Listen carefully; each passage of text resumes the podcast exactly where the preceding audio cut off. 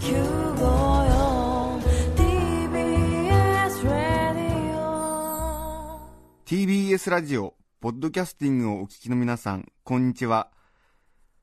安住紳一郎の日曜天国、アシスタントディレクターの中山一輝です。日天のポッドキャスティング、今日は155回目です。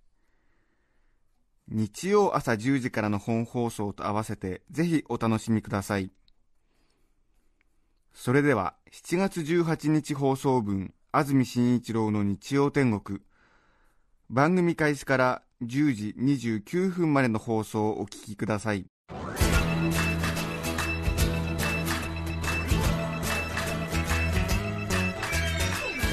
安住紳一郎の日曜天国。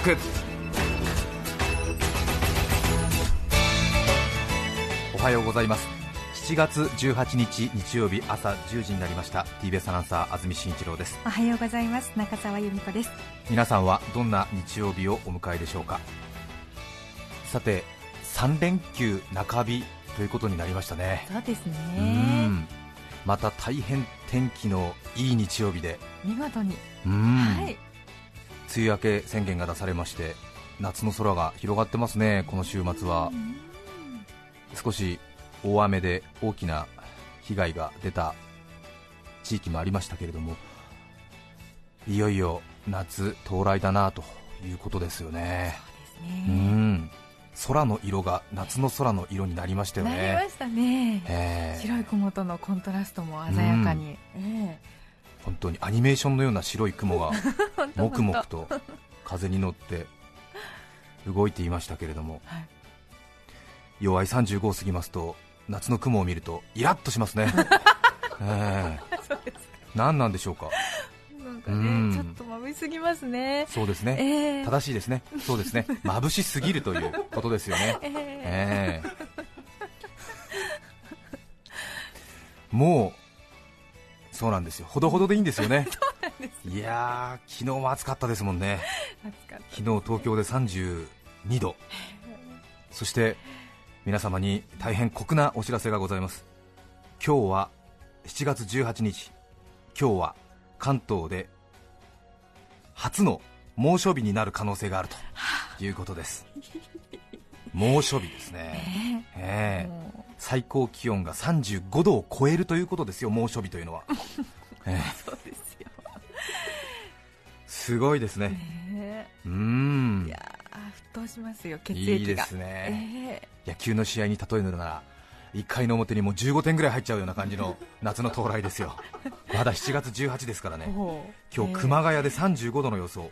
東京で33度の予想です。明日海の日7月19日も晴れて暑くなりそう、はい。さらに関東は火水と気温が35度を超える予報が出ております。そうなんですねえなので今日、明日、明後日、しあさってともうはあ35度を超えることを覚悟しなくてはならないということですよ。ね 覚悟が必要ですね。ね関東地方、このまま今日一日よく晴れます。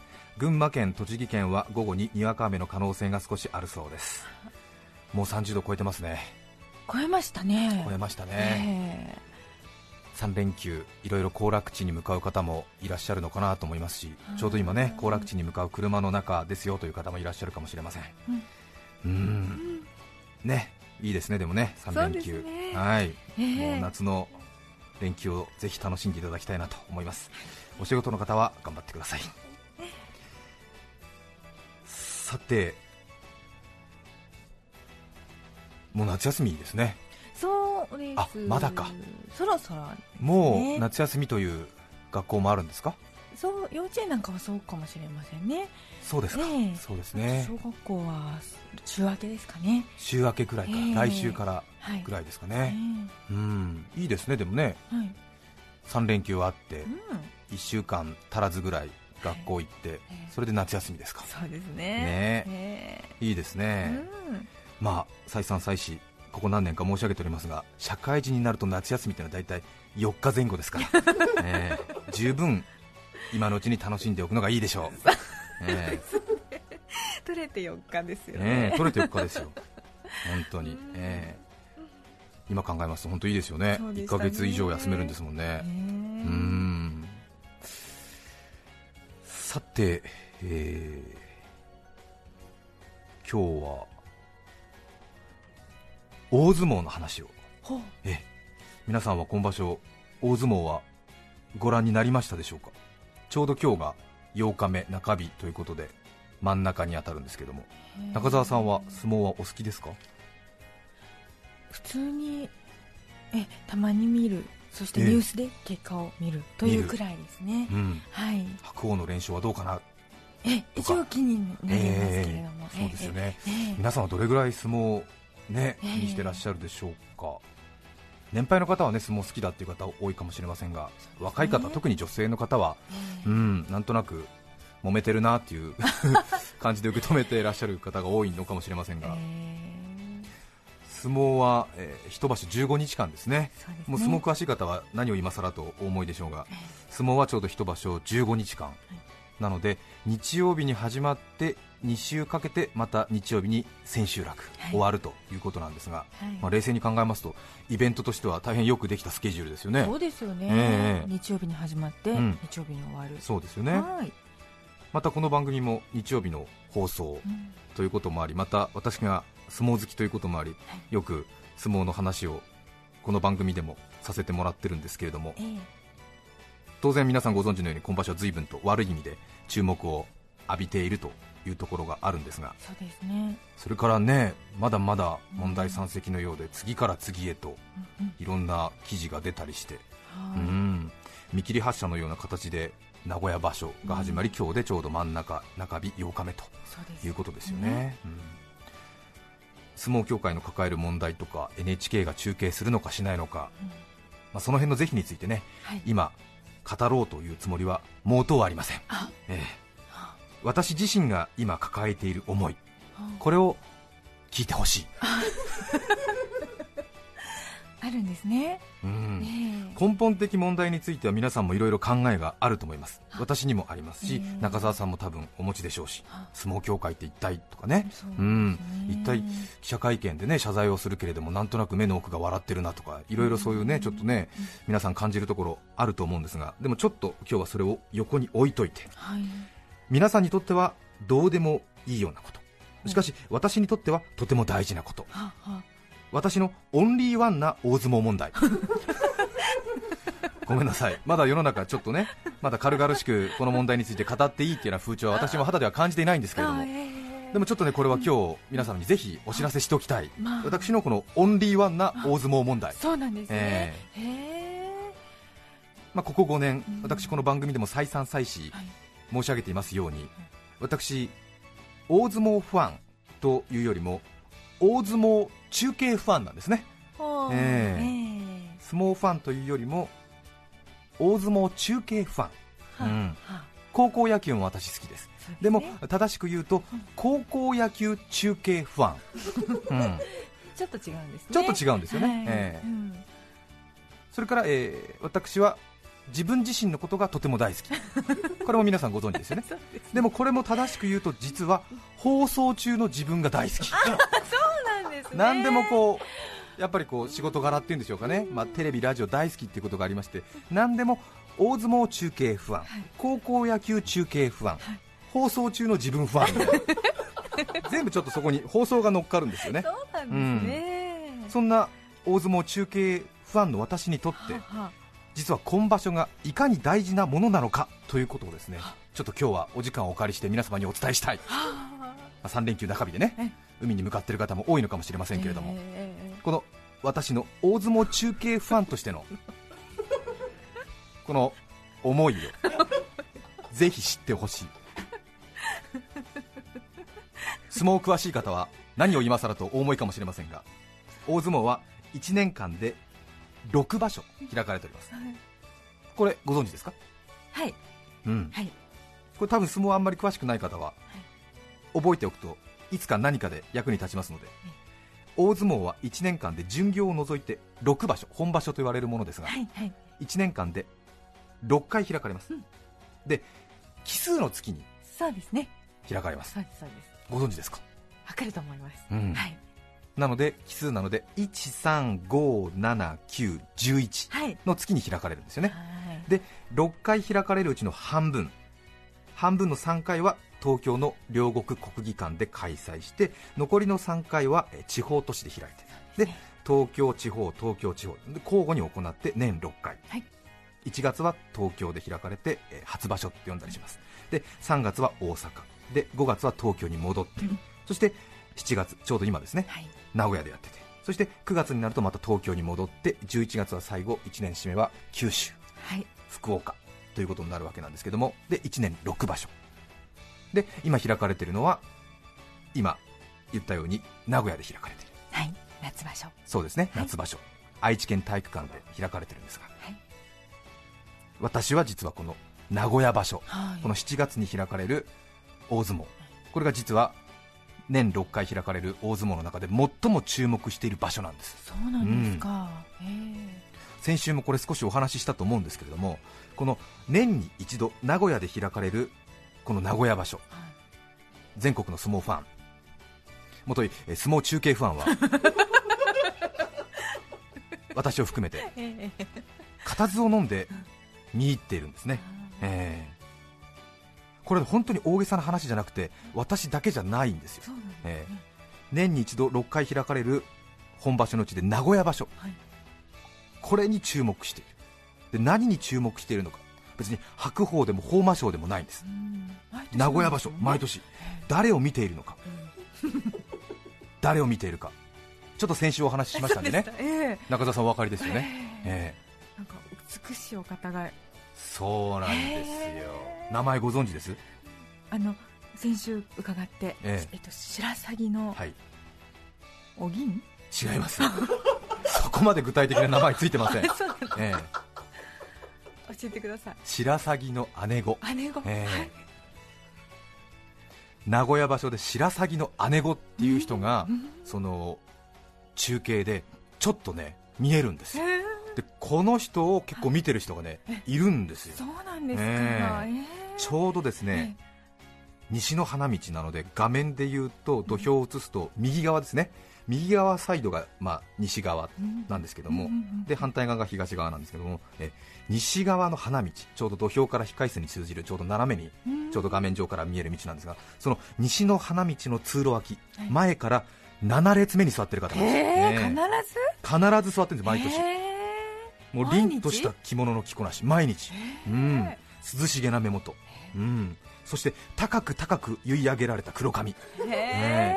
イメージとしては塩沢時さんとかロイヤルの森田社長と言われてますけど、まあ。ええ。ああいう感じの。持って持って。持って持ってっていう、ええ。まあ、ちょうど銀座のママのような感じになってるわけですが、で夏場所なんで7月なんでちょっと涼しげなはい。ちょっと淡い色の白を中心とした着物を本当にこう粋に着こなしているっていうのかな、ええ。がちょうど西の花道の通路脇前から7つ目に座ってるんですよ、ええ。でその姿が本当になんとなくうん田んぼに降り立った白鷺のような感じで凛とこうスッと立ってるんですね。またちょっと顔が長いっていうこともありましてね。ええですか。白鷺のようにこうスンとこう座ってるわけなんですよ。それで、えー全国の相撲ファン元いえー相撲中継ファンはその年に一度開かれる名古屋場所の西の花道に座っている白鷺の姉子これを画面越しに見てなんとなくああ1年経ったなという、えー姉子もお元気にしてらっしゃる。私も1年頑張りましたというねそういうようなちょっとこうエールの交換をして相撲中継を見るっていうのがね楽しみなんですよ、まあ、えー。私はここ78年ずっと白鷺の姉子見続けてるんですけども。覚えてらっしゃる方いるかもしれませんが去年ちょうどこの番組にメールくださった方もいらっしゃってええええその方は15年くらいもう名古屋場所毎年1回必ず白鷺の姉子を画面上確認していると、うん。でまたその方が白鷺の姉子という名前もねあ教えてくださったんですよ。ね。ええ。私はこれまでは名古屋場所に必ず見る着物の綺麗な女性と思ってたんですが、その方は、えー白鷺の姉子という私たちは呼んでますと、ねで私もそれに倣って、えー今年から白鷺の姉子なんて呼んでるんですけども、ええ。うんでもねこれあの本当に注目してる方多いんですよ。えそうなんですか、ええ。何をね、うん。ちょっとバカなことを言ってるのとお思いの方いらっしゃるかもしれませんが、ええ本当に相撲好きな方は、名古屋場所で結構西の花道の白鷺の姉子存在知ってるんですよ、へえ本当にねあのうん。見ず知らずの方なんですけども、やっぱりこうなんですか年に一度白鷺の姉子を見て、ああ1年経ったなというね、うん、確認するんですよね、うん、ああ今年もいい着物着てるなとかね、ええ。えーシュッと、うん。ね色の着物か何か。そうなんです。え。またこう人間の心理っていうのは不思議なもので血のつながった親族、家族よりも年に一度画面を通して見知っている赤の他人とのつながりに強いなんか連帯感を感じたりしてね、は。いええ言葉交わしたことないんだけれども、うん、そういうなんかね楽しみがあったんですよ。そんな楽しみにしている名古屋場所直前にですよ賭博問題が噴出しましたでしょ、ええ。正直私はなんでよりによって名古屋場所前なんだと思いました？そっかそっか、え。中止はいいと。うん、いいよ、なんか相撲協会揉めるのはいいけれども、なんで名古屋場所前なんだと、うん、私が心配したのは琴光でも大野松親方でもありませんよ、白鷺の姉子どうなっちゃうんだよという、こういう思いが一番強かった。うん。で先ほども言いましたように西の花道ですよね、こう土俵に続く斜めの道で、要するにテレビ画面で映るのは、要するに力士の人が入場するか、勝って引き上げるときにね、ね。映るわけですよ。えうん。えということはお分かりですか？ダイジェストじゃ映んねえんだよ、はしょられちゃいますよ。ごめんなさい、ちょっと今、あの言葉遣いが一瞬大いに乱れました、すいません、ダイジェストじゃ映らないんですよ。そうですね。ええうん。そうね、入場してくるときか勝ち名乗り受けてね、まあ、高見盛りなんかがスーって行くときにこうちょっと花道の横でね、えー着物着てる白鷺の姉がパッと映るわけですから、大胆なんてね、え。え。ね NHK 生中継中止しましたでしょ、えはい。でこう6時から短めにしたダイジェスト、うん取り組み中心にやるわけですから別に入場のシーンとかね中継ないわけですから、うん。先にカットされちゃう。そうなんです、はい、ええ。それからですよ今回ね、はい。問題になりました。賭博問題の前に。うん。何の問題ありましたか？えっと、ええ。っと賭博問題の前は、はい。えっとあれ？うん。まあ、いろいろね、ええ。あのロシア人力士の大麻問題とか、はい。朝青龍の暴行事件とかいろいろありましたけども、その後ですね、ええ。賭博問題の前に、皆さんお分かりですか、木瀬親方、元肥後の海の。はい前の方の席のチケットを暴力団関係者に渡していたという、はい。はい。維持員席問題っていうのがありましてね、そうですよね、塀の内外で相撲中継を通じて安否を確認し合ってるんじゃないかと。い。う、そういう問題ありましたよね。えうん、で問題ここですよ。白鷺の姉子もそう見えなくもないんだ。もしかしてっていうさ白鷺の姉子ファンとしてはさあれ？と思って。もしかして任侠とか思ってるわけでしょあれ？みたいな。えあの垢抜けた感じ。木瀬親方からもらってたのって白鷺の姉子のことじゃなかったのかな？みたいな。もうドキドキしてるわけですよ。もしかして今場所からいないんじゃないか？みたいな。えそうか。えうん心配で心配で。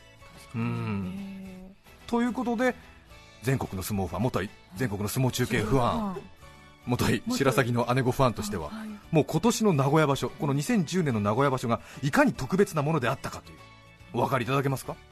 心配っていうかね、まあ、ちょっといろいろな問題に巻き込まれてるんじゃないかというか、まあ、問題の震源地だったんじゃないかみたいな 心配もあるわけですよ、まだちょっとこういうふうにあのポップな感じで話する風潮にはなってませんけれども、ね。私がちょっと第一陣切ってる感じありますけども、攻めてますね。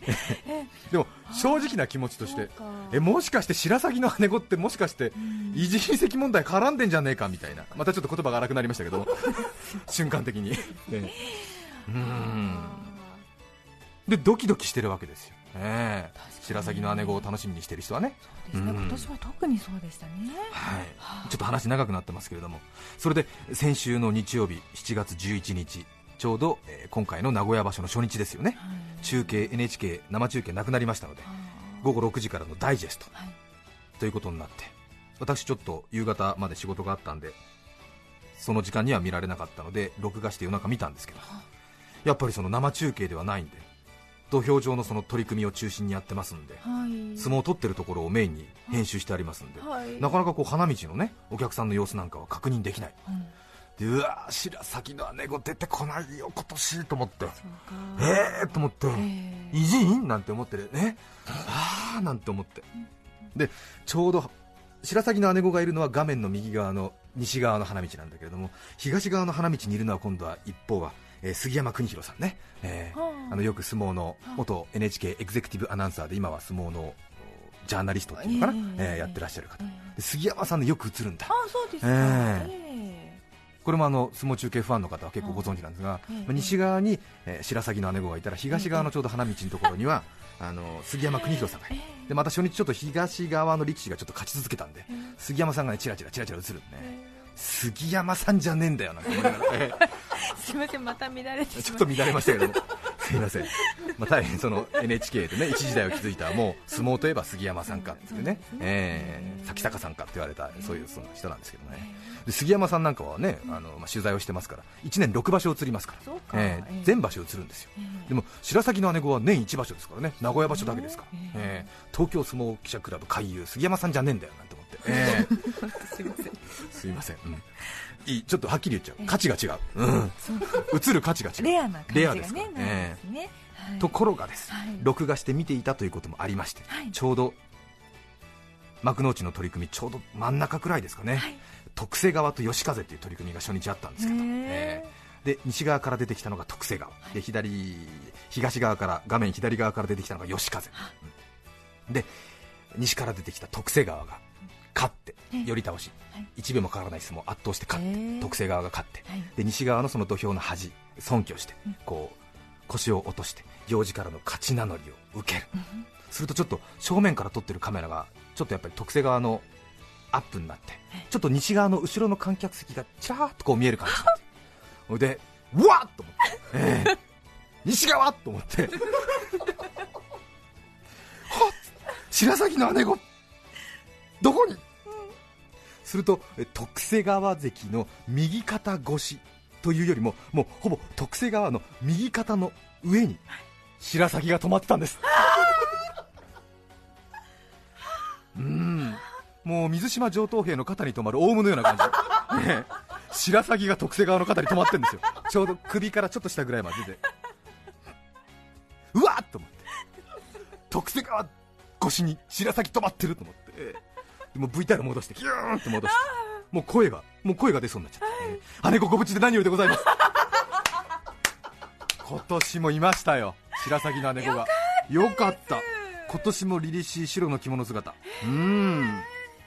で特製側にこう、うんか細い手でねちょっとね拍手をこうバーンって送ってる感じねそれが、まあ、今回はね本当いつもの場所だったらもっと大きく映るんだけども今回は特製側の肩越し右肩越しに。うんちょっと細長い顔と森に持ったロイヤル森田社長みたいな髪型と そしてか細い手で拍手みたいな、まあ。うん。なんか白鷺がちょっと餌をついばんでるような感じでこうなんかチュンチュンチュンチュンみたいな感じであそうなんですか、うん。止まってる！よかっよかった、うん、今年も名古屋場所、ね、見に来ているみたいですね、よかったですね、た。うん。よかった。暴力団関係者でもなかった、よかった、ね、結構でもこういうえー生中継番組には結構観客の方で名物と呼ばれる方が結構たくさんいて、高校野球なんかでは必ずもうバックネット裏に毎年毎年来てらっしゃるっていうお客さんをもう普通に見ると分かるぐらいなね。ええ高校野球中継ファンの方だったら、ええ。それから相撲中継でも白鷺の姉子だけじゃなくて京歌子さんとかね林家ペーパーさんとかいたりして、あえー。え結構見るとね面白いですよ。ええ。またデジタル化進んでますから観客の皆さんの顔がよくねあの本当に分かりますのでぜひそういった楽しみ方もしてみてはいかがでしょうか、うん、しないよねちょっとね、うん、そうね、ちょっと声のトーン落としてみたけど、しないよね。そうですね。さて、話が長くなりました。今日のメッセージテーマこちらです。英語の思い出。横浜市のひらひらさん45歳男性の方からいただきました。ありがとうございます。英語の思い出。何年か前実家に帰省した時のこと、はい。昭和17年生まれの母が玄関に迎えに出てきた時着ていた T シャツに度肝を抜かれました。はい。T シャツの胸に「Shout at the Devil」と書いてありました。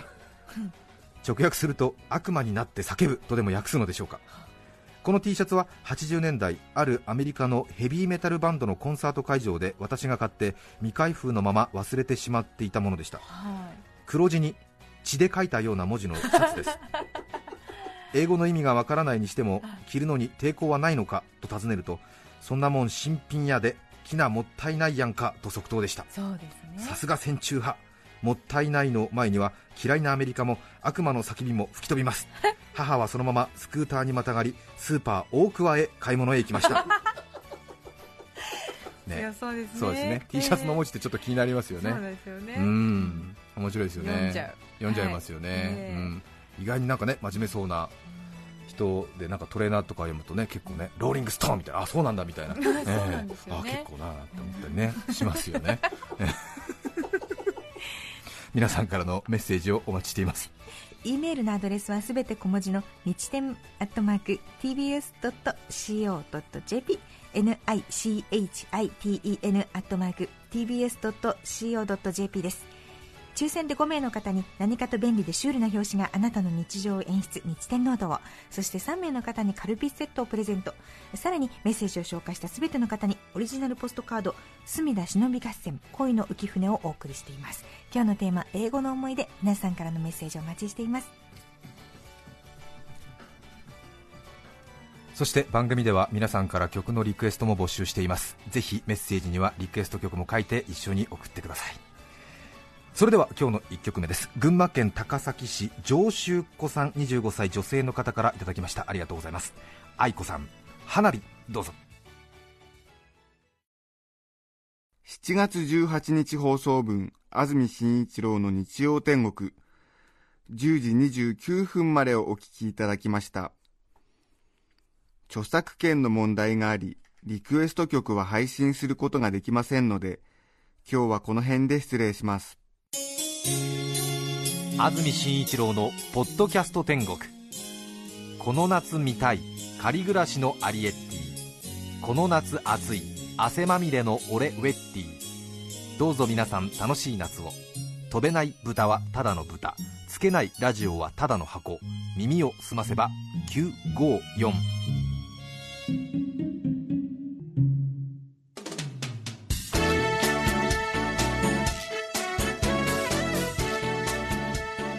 さて来週7月25日の安住紳一郎の日曜天国。メッセージテーマは「私が内緒にしていること」ゲストはクラシックギタリスト木村大さんです。なお安住アナウンサーは来週夏休みです。それでは来週も日曜朝10時 TBS ラジオ954でお会いしましょう。さようなら。安住紳一郎の「ポッドキャスト天国」これはあくまで試供品皆まで語れぬポッドキャスト。ぜひ本放送を聞きなされ。TBS ラジオ954